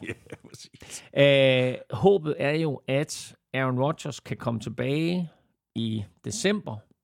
Han nævnte selv det her med in a couple of weeks. Det har de så været ude ligesom at dementere og sige, det kommer ikke til at ske. Men altså, hvem ved, uh, sooner than later, så lige pludselig, så har vi Aaron Rodgers uh, tilbage på banen. Og så er spørgsmål, der er to spørgsmål. Et, er Jets stadigvæk i spil mm. til at komme i slutspillet? Kan Aaron Rodgers komme ind og være redningsmand? Og to, når han så kommer ind, får vi så svaret på, om det egentlig er Jets som mandskab, der er noget ringere, end vi havde regnet med, øh, og at den offensive linje heller ikke formår, hvad skal vi sige, at beskytte Rodgers, og at han heller ikke formår at få noget offensiv fodbold i gang, fordi øh, holdet simpelthen er for dårligt. Ja, præcis. sagde og, det det selv. kommer, og det kommer også til at øh, afhænge af selvfølgelig, hvordan han selv ser ud. Ja, naturligvis jo. Øh, altså, jeg vil ikke sige, at han var helt uden skyld i øh, sit uheld der. Sin skade er selvfølgelig uheldigt at blive øh, Achilles skadet, men øh, øh, bare lige for at runde det hele af. Du sagde det selv, Jets forsvar er øh, rigtig, rigtig godt, og når et angreb kun scorer 8 touchdowns på et kampe, og man stadigvæk er 4-4, så siger det alt om, hvor godt et forsvar man har. Så går vi videre til et øh, andet hold, øh, der har mistet deres øh, starter på quarterback. Øh, ikke i øh, uge 1 som Jets og Rodgers, men i forrige uge, hvor Kirk Cousins øh, gik ud med en skade, der altså holder ham ude resten af sæsonen. Og det er virkelig en, en skam. Øh, selvfølgelig ikke mindst for Cousins selv, der havde gang i sin øh, bedste sæson, men øh, selvfølgelig også for, for Vikings, der nu må se, hvor langt det rækker med Joshua Dobbs øh, inde på quarterback i stedet for. Det begyndte jo virkelig øh, rigtig godt for, for Dobbs i uge 9, eller det endte godt, kan man sige, øh, med det afgørende drive til sidst imod øh, Falcons. Øh, nu har du dem her på øh, plads 16, øh, en enkelt plads ned sammenlignet med før sæsonen. Vikings har jo i virkeligheden spillet bedre, end jeg i hvert fald havde forventet mm. før sæsonen, og endda uden Justin Jefferson nu i en, ja hvad, en håndfuld kampe. Ja, ja. Øhm, jeg vil sige det på den måde, med Kirk Cousins, der ligger de i top 10. Uden, der ligger de her lige inden for den bedste halvdel, og det kan gå både øh, op og ned. Altså vinder Josh Dobbs et par kampe, og Justin Jefferson kommer tilbage, så kan de jo rent faktisk spille sig i playoffs. Øh, men det kan også være, at den der øh, vanvittige første kamp af Dobbs øh, var et øh, ja, sådan en one and done, og så går de i frit fald herfra. Men Vikings kampprogram er faktisk ret overkommeligt. Nu har de Saints øh, i weekenden her, en super vigtig kamp for begge mandskaber. Øh, og bestemt ikke nogen nem kamp øh, for, for, for Vikings og Josh Dobbs. Men så kommer der altså kampe mod Broncos, Bears, Raiders og Packers. De har godt nok også Bengals og to gange Lions tilbage. Men altså, i bedste fald, så kan de jo ende 10 og 7, og så er de trods alt i spil til playoffs. På plads øh, nummer 15, der har vi Saints, øh, der går fem pladser frem på listen. Øh, jeg havde jo Saints til at vinde divisionen, øh, dels fordi divisionen var fuldstændig åben, det er den stadigvæk, hvis vi lige ser bort fra Panthers, der er hægtet af i bunden. Og så dels på grund af Derek Carr, som øh, jo klart er den mest rutinerede quarterback i, øh, i NFC South. Øh, jeg synes ikke, han havde sådan en, en specielt øh, overbevisende start på sæsonen. Det var meget sådan noget check-down øh, Charlie quarterback-spil, men jeg synes faktisk, at han har oppet sit spil i løbet af, af de seneste ugers tid. Øh, defensiven bliver jo faktisk også bare ved med at, at levere stabilt. Øh, og for Saints øh, fører lige nu divisionen en enkelt mm. kamp bedre end Falcons. Og øh, mange hold bruger jo en tilgang med øh, to running backs, der sådan skiftes til at løbe bolden, og på den måde sparer sådan lidt både på, på slid og, og på risikoen for skade. Senest de har taget en skridt videre og bruger to Quarterbacks. quarterbacks. Øh, Derek Carr, han er hentet ind. Og øh, som du lidt siger, så spiller han faktisk øh, bedre og bedre, men der sker bare noget magisk. Når Taysom Hill han kommer på banen, han er umulig at blive klog på for et forsvar, han er også umulig at håndtere. Øhm, så øh, altså den der kombination der, det kan altså gå hen og, og, og, blive rigtig, rigtig interessant at følge med i, hvordan de udvikler den. De vi, har, vi har set længe, vi har kendt til den længe, men det er ligesom om, at fordi Derek Carr, han ikke sådan, hvad skal vi sige, har imponeret helt vildt, øh, så bruger de Taysom Hill mere ja. til at, at få sådan et afbræk og til at skabe en, en anden form for rytme. Øh, forsvaret er stærkt besat og øh, lavet fem turnovers så sent som i søndags. Øhm, så lige nu, der er Saints favorit til at, at nappe øh, NFC South. Øhm, vi er på plads 15 i min power ranking her, og nu har vi været igennem hele NFC South. Tankevækkende. Videre til øh, Chargers på 14. pladsen, og altså en øh, tilbagegang på 8 pladser sammenlignet med øh, 6. pladsen før sæsonen. Og jeg synes, vi har været her før, Elming. Øh, tårnhøje forventninger før sæsonen, og så finder Chargers bare altid en måde at skuffe på. Øh, det burde kunne blive til så meget mere med det her roster, men øh, her er de altså Justin Herbert og company på plads nummer 14. Når det nu endelig skal være, så er det selvfølgelig bedre at være nummer 14 end nummer 15. Altså, det er jo 14 hold, der kommer med i slutspillet. Spørgsmålet er bare, om Chargers er et øh, slutspilshold, sådan som de spiller nu. Og når du siger det på den måde, at øh, det er de 14 hold her, der kommer i slutspillet, så er det meget interessant, at jeg havde Saints som nummer 15. Øh, fordi så kommer NFC South nemlig slet ikke i slutspillet i år. Så bliver de simpelthen snydt. Nej, der er ikke nogen af jer, der er gode nok til at komme med. Desværre. Men øh, ja, øh, 14 hold kommer med. De ligger her på plads 14, men øh, det er ikke et normalt øh, Chargers-hold, det her forstå på den måde, at angrebet virkelig halter, mens forsvaret faktisk spiller ganske fornuftigt. Nu skal man tage alt med grænsalt, fordi de, de seneste to sejre er kommet over impotente angreb i, i form af Bears og Jets, men øh, ikke desto mindre, så kan Chargers gå hen og blive farlige, hvis øh, lige pludselig øh, Justin Herbert finder sig selv, og angrebet kommer i gang igen.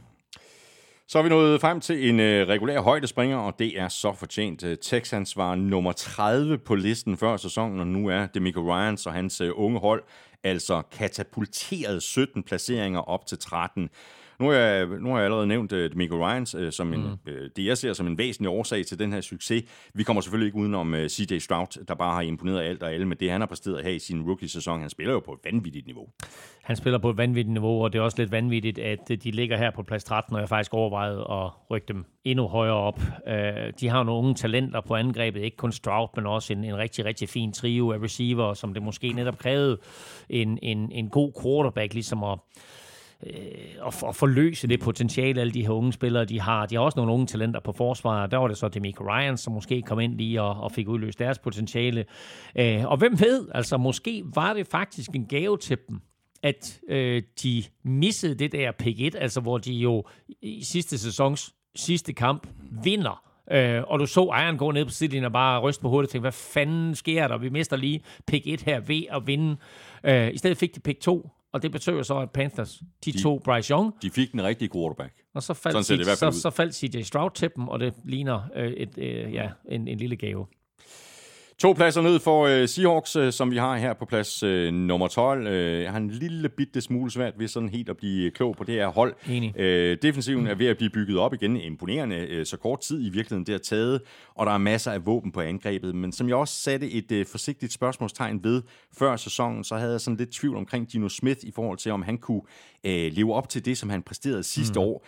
Jeg synes ikke helt, han har. Øh, og så synes jeg også sådan øh, mere generelt, at det er lidt øh, svingende med præstationerne. Især når de møder nogle af de... Øh, øh, stærkere hold, mm. som vi jo for eksempel så, da de løb ind i Ravens. Jamen, altså, de åbnede sæsonen flot, og de var 5 og 2 øh, og førte NFC West. Og så skete Ravens. Mm. 37-3 lød nedslagningen, da de der 60 minutter, de endelig, endelig, endelig var forbi. Uh, Gino Smith imponeret øh, sidste år, men vi nærmer os et punkt nu, hvor han måske mere holder Seahawks tilbage, end at han reelt set vinder kampe for dem. Han har lavet otte turnovers i de sidste fire kampe, og der er mange, der råber på, at, at Seahawks skal give uh, du Lock chancen, men sådan er det altid. Og så kommer Lock ind, og så bummer han den, og så var det Gino Smith alligevel øh, den bedste løsning. Øhm, de har haft skader på nærmest hele den offensive linje, øh, så bliver den først rask igen. Øh, så kan Seahawks måske godt kæmpe med om divisionstitel og, mm. og playoff-pladser. Øh, det afgøres jo nok først øh, der i slut november, start december, når de har 49ers to gange inden for tre uger. Mm. Så går vi videre til øh, Bills, der lå nummer 8 før sæsonen. Nu er Josh Allen og company øh, blevet sat øh, tre pladser tilbage på 11, og det er egentlig lidt underligt, at Bills ikke har været bedre i år. Holdet er stort set intakt. Josh Allen, han burde kunne få mere ud af det på angrebet med både Stefan Dix og rookie tight end Dalton Kincaid, som jo så også begynder at komme mere med i, i spil. Øhm, men Bills har jo siddet på divisionen de seneste år, øh, så er det altså ikke længere givet, at det er dem, der ejer divisionen. Dolphins er der jo ligesom os, mm. og hvis øh, Bills skal hænge på, øh, så skal der vel andre boller på suppen øh, her resten af sæsonen. Altså 5 og 4 på nuværende tidspunkt. Du nævnte også i begyndelsen mm. af udsendelsen. Altså det kan simpelthen ikke være tilfredsstillende. Nej, og som jeg også nævnte i begyndelsen af udsendelsen, så hvis slutspillet øh, begyndte nu, så var Bills ikke med. Øh, og de skal virkelig tage sig sammen for at komme med i, i det forjætte land øh, til, til januar der. Øh, de er 5 og 4 nu. Det vil sige, de spiller ni kampe. De har tabt fire allerede. Og prøv lige at høre det her kampprogram resten af vejen. Broncos på mandag.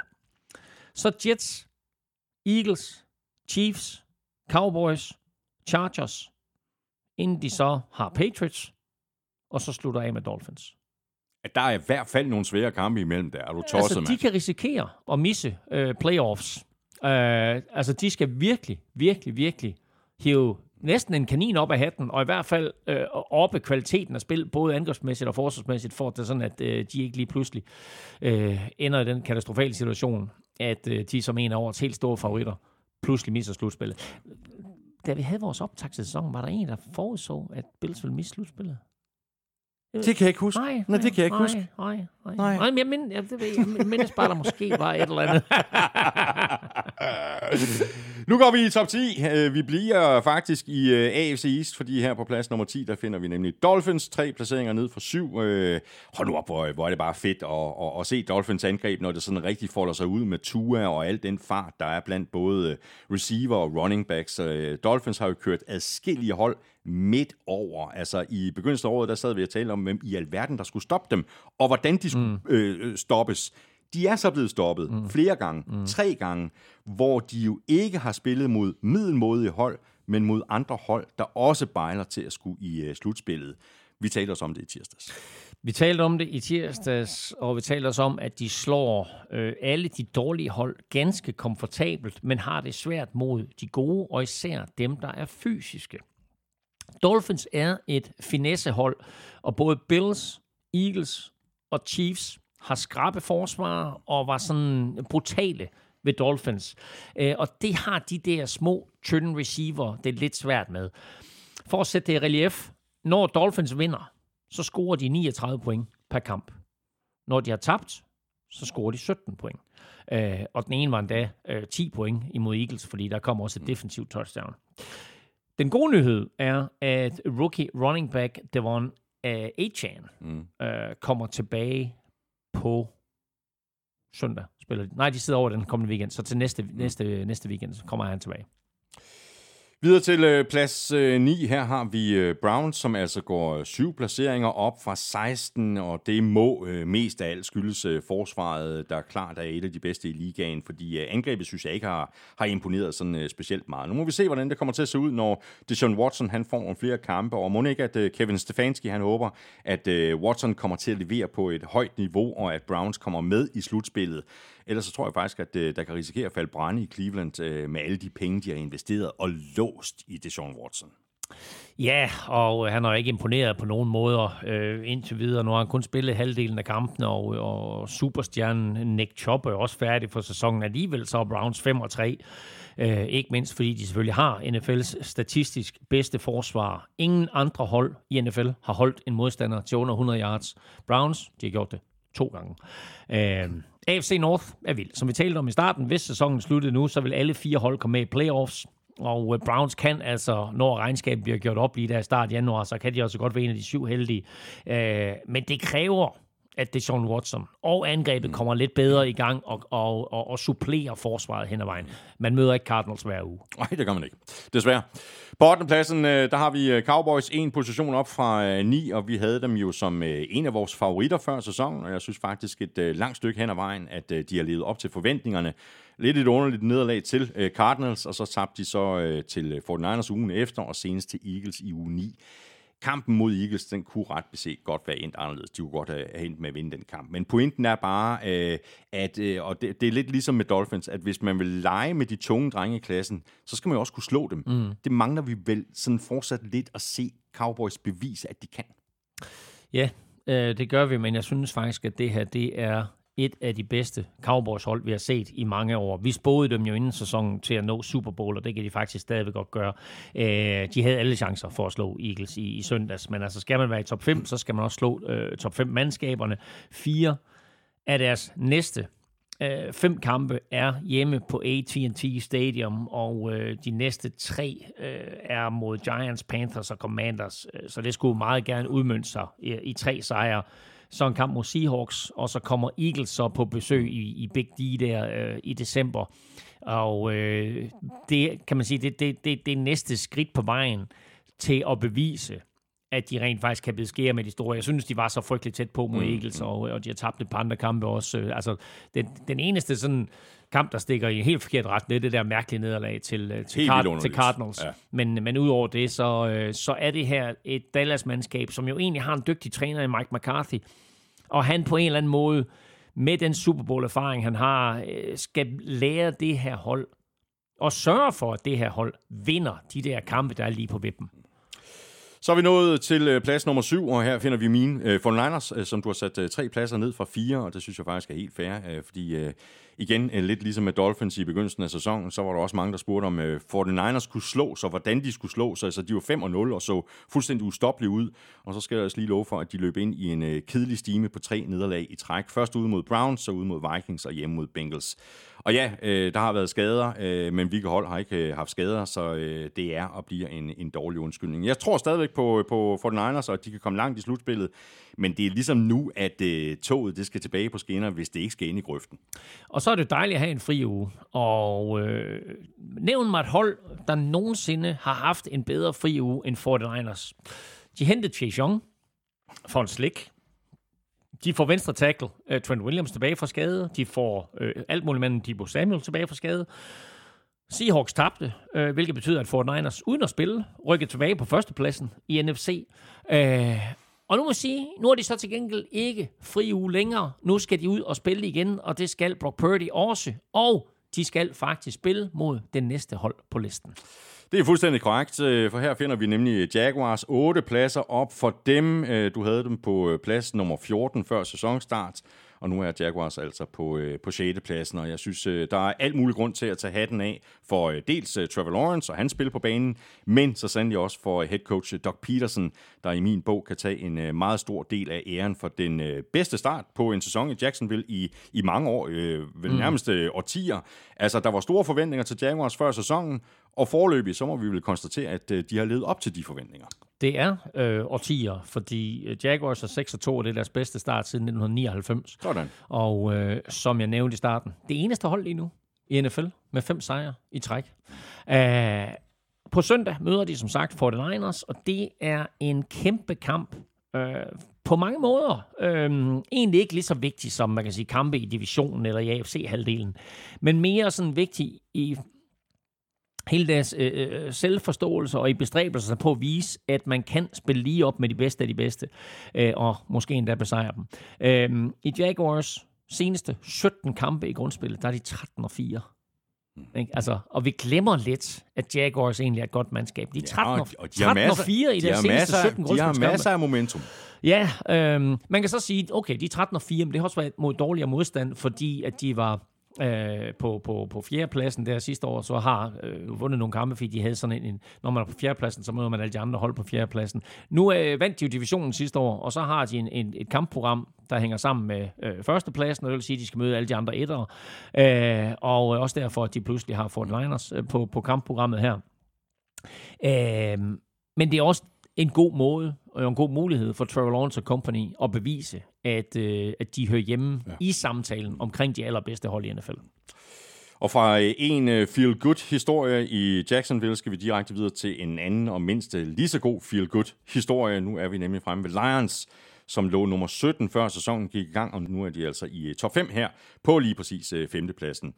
Jeg havde jo Lions til at vinde øh, divisionen. Jeg må indrømme, at jeg var i øh, tvivl, fordi ligesom med Chargers, så har Lions øh, nærmest altid haft den her evne til at finde på nye og kreative måder at øh, implodere på.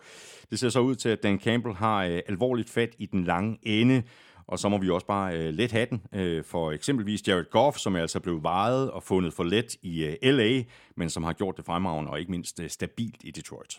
Og den der handel der gav jo Lions en, en stribe draft picks, og dem har de jo forvaltet rigtig, rigtig fint. Og hvis man vil vide, hvor, hvor meget øh, en god eller flere gode drafts øh, betyder, så kan du bare kigge på Detroit. Øh, på to sæsoner, der er de gået fra kulkælderen til et af de bedste hold i NFC. Sidste år der fik de Aiden Hutchinson og Josh Pascal ind. I år øh, tight end Sam Laporta, øh, og så til forsvaret Jack Campbell og Brian Branch. Og det er fem spillere, som alle har haft kæmpe betydning for deres 6-2 start. Og så har jeg ikke engang nævnt øh, rookie running back Jameer Gibbs, der har siddet en del på bænken, men får chancen, øh, fordi David Montgomery bliver skadet. Siden da, der fører Gibbs NFL med 132,3 yards per kamp. Wow. Så er vi fremme ved en af The Usual Suspects, øh, men også samtidig et øh, mandskab, som vi måske stadig mangler at se øh, folde sig helt ud sammenlignet med de foregående år.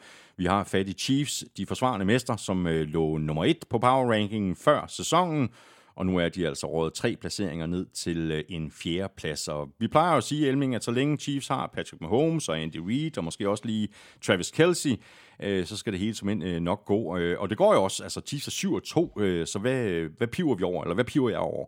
Omvendt, hvis jeg er Chiefs-fan, så vil jeg ikke have helt den samme ro i maven, som jeg ellers har været vant til at have, fordi det spiller ikke helt på samme måde, især ikke på angrebet. Hvordan vinder man mesterskaber? Defense, defense, defense. Defense wins championships. Um, og det her er for første gang et Chiefs-mandskab, som er afhængig af, at deres forsvar leverer på så højt et niveau, som de gør. De er første seed i AFC i øjeblikket, øh, hvilket er vildt nok ikke. De har jo ikke været sindssygt prangende, men de er 7-2. Øh, det er bare ikke den sædvanlige måde, de vinder øh, deres kampe på. Angrebet minder jo til tider øh, øh, om en knaller, der er ved at løbe tør for benzin, og bare sådan hoster og hakker derud af. Ikke? Øh, men det er forsvaret, der gang på gang redder kastanjerne ud af ilden. Chiefs opgiver kun 15,9 point per kamp. Det er det laveste i Andy Reid's 11 sæsoner i spidsen for, øh, for Chiefs. Øh, de vandt lige i Frankfurt over Dolphins, hvor forsvaret holdt øh, Dolphins fra at score i første halvleg og holdt dem til 14 point i hele kampen. Øh, og så efter turen hjem her fra, fra, fra Frankfurt, der har de fri uge, og så er der ellers Super Bowl rematch på Arrowhead mod Philadelphia Eagles, og der får vi en eller anden form for syn for sammen, hvor står, øh, hvor står øh, Chiefs og for skyld Eagles. Mm.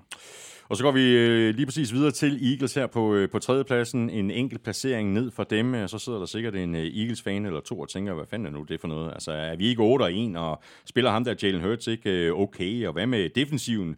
Bliver den ikke også bare ved med at levere? Og jo, øh, det må vi jo svare ja til. Øh, Eagles leverer øh, uge efter uge. Øh, de leverer i hvert fald øh, sejre, men øh, som vi efterhånden har talt om et par gange eller tre, så, så vinder de, men de vinder samtidig uden sådan rigtig at imponere. Mm. Måske i virkeligheden lidt ligesom Chiefs. Ja, yeah, og altså vi er på plads 3 her, og det er jo vildt nok, at, at ligaens eneste hold øh, med kun et, et nederlag øh, og en record på 8 og 1 øh, kun lige øh, kan, kan snige sig ind i, i blandt de øverste tre her. Lad os da sige, at øh, som du lidt er inde på, de har været småheldige med at vinde nogle af kampene, og øh, øh, så kan man sige, at altså, i den sidste ende er det ikke fuldstændig meget. Jo, fordi det, det drejer sig om, det er at vinde, og så er det lidt ligegyldigt med, hvordan øh, du vinder. Jalen Hurts har været småskadet, øh, og det vilde af det hele, det er jo, at han på 80 procent jo øh, er bedre end mange andre startende quarterbacks på 100 procent.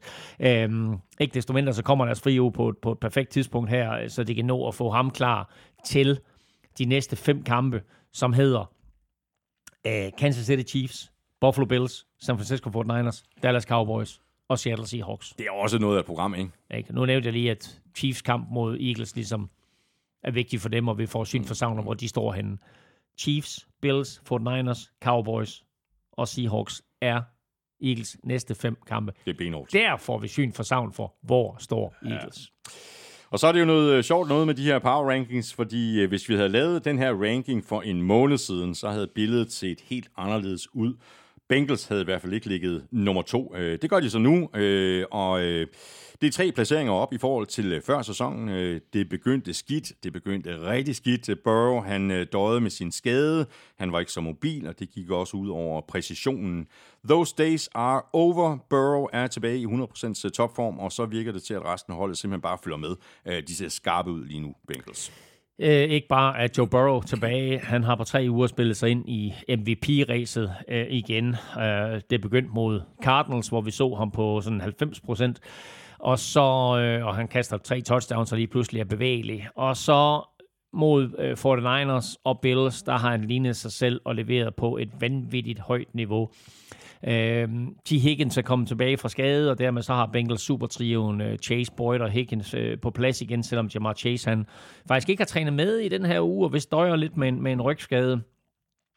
Øh, og så har forsvaret øh, efter en svær start fundet sig selv, og de to nye safeties er blevet spillet ind.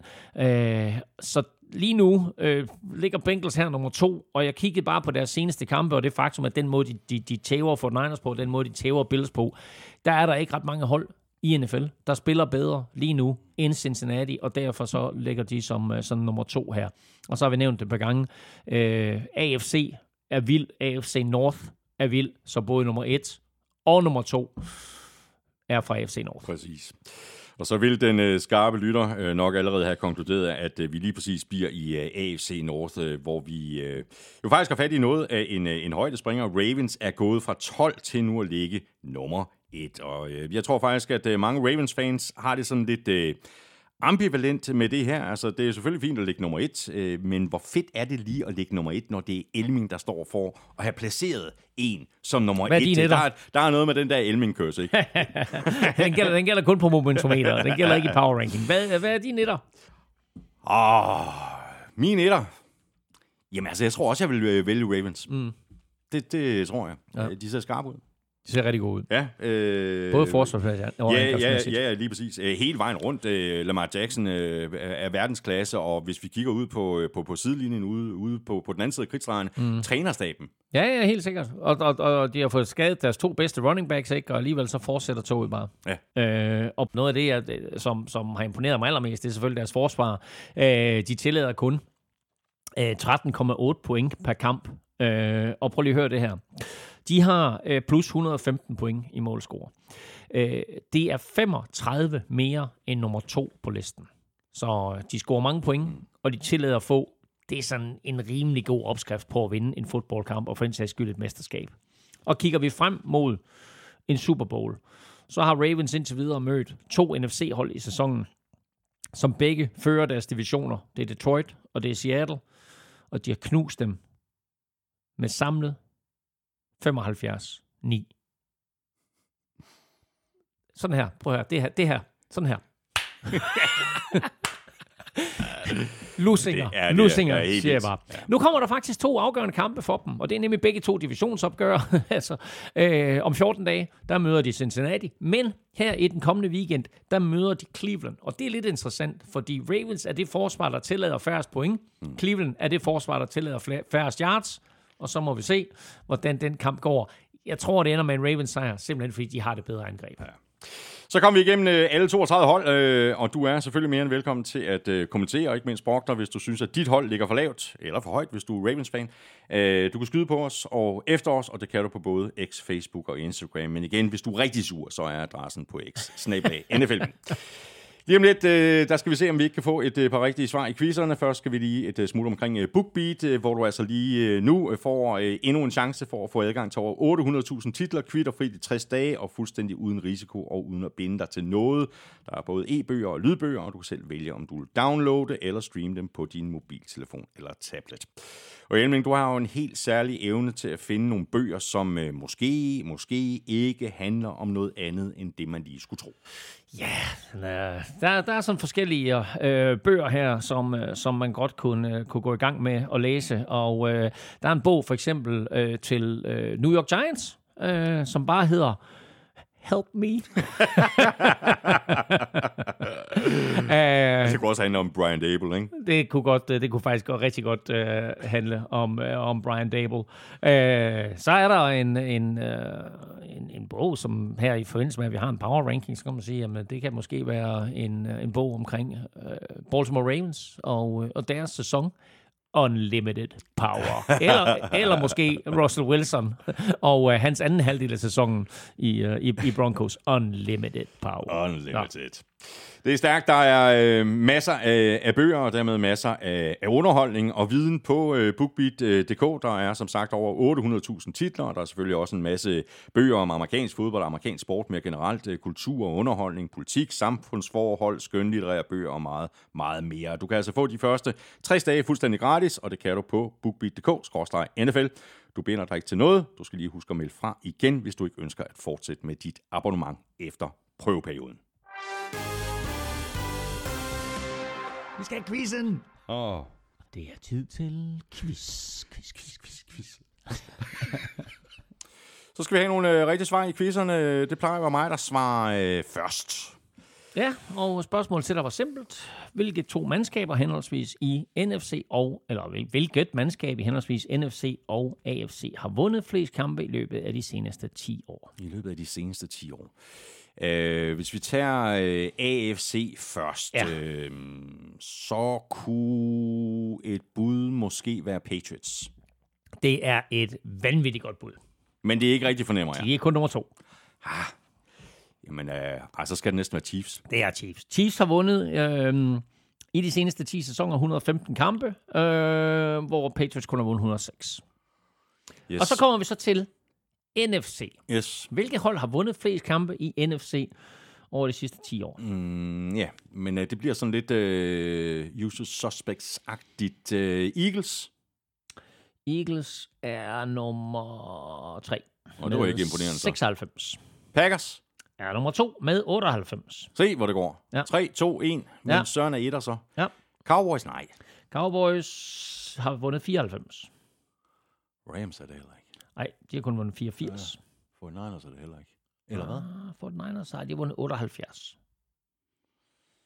Så hvilke hold har vundet præcis 100 kampe igennem de seneste 10 år? Okay. Og Eagles og Packers var henholdsvis, hvad? Øh, to og tre 2 og 3, ja. Pas.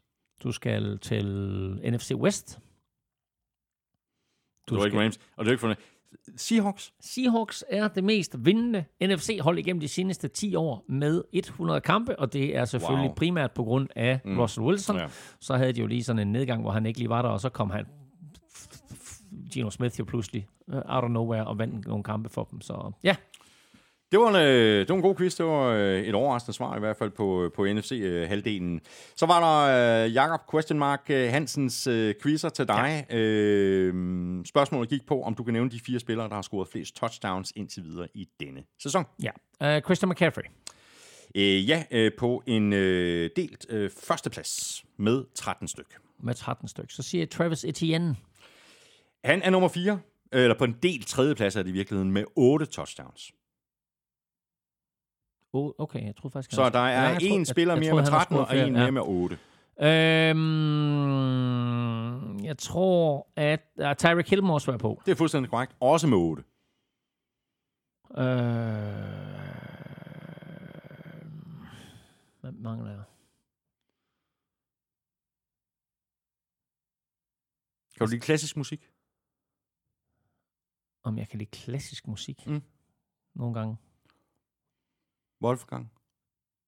Amadeus? Mostert. Mostert. Raheem Mostert. Det er det, ja, med 13. Wow. Har Mostert scoret 13 touchdowns? Det er ikke engang liv. Wow. Det er... Wow, hold da op. Altså lige så mange som uh, McCaffrey. Og det er ikke vildt.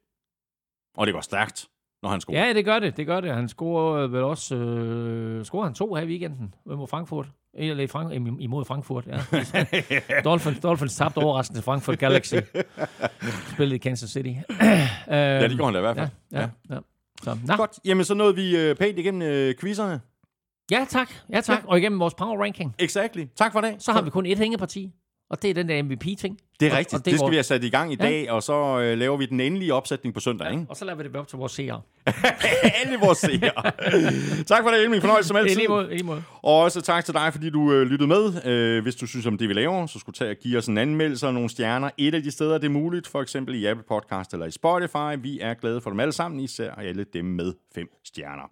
Du kan også øh, støtte os med et øh, valgfrit beløb på tier.dk eller via det link, der ligger øh, øverst på nflsød.dk. Det er ikke farligt. Du kan melde fra igen når som helst.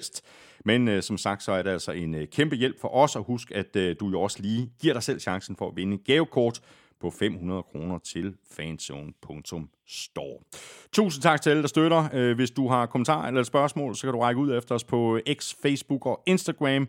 Og du kan også øh, give det et skud på mailsnablag.nflshowet.dk. Husk at støtte vores øh, gode venner og faste samarbejdspartnere fra Tafel og Otted fra Danske Licens. Spil de støtter nemlig os, og i forhold til Otted... Husk, at man skal være minimum 18 år og spille med omtanke. Har du brug for hjælp til spilafhængighed, så kontakt Spillemyndighedens hjælpelinje Stop Spillet eller udluk dig via Rufus. Regler og vilkår gælder. Også tak til øh, BookBeat for at være med os igen i dag. Husk, at du kan få øh, gratis adgang til over 800.000 titler i 60 dage, og det kan du, hvis du signer op på øh, bookbeat.dk-nfl. Følg Elming på X på snablag NFLming. Mig kan du følge på snablag Thomas Kvartrup. Tak for nu. Vi høres ved til sædvanlig tid i næste uge, hvor vi jo altså for første gang skal trække løjet om et gavekort på 1000 kroner, som du kan bruge på nemlig.com. Nemlig er, som jeg har sagt et par gange efterhånden, med os som øh, ny partner, og det er de altså hver nu øh, resten af sæsonen.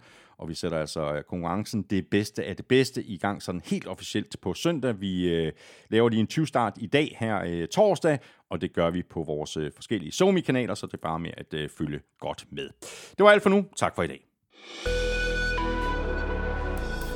NFL-showet er produceret af Kvartrup Media, der også producerer PL-showet, Golf-showet og Born Unplugged. Drengene på PL giver dig alt, du skal vide om Premier League hver mandag. Golf-showet holder dig opdateret på professionel golf hver tirsdag, og hver fredag er der dansk politik i Born Unplugged. Husk også Vel Europa-podcasten, hvis du er til cykelsport, og så er Elming og jeg ellers tilbage her på kanalen igen i næste uge. Er det godt så længe. Hold os.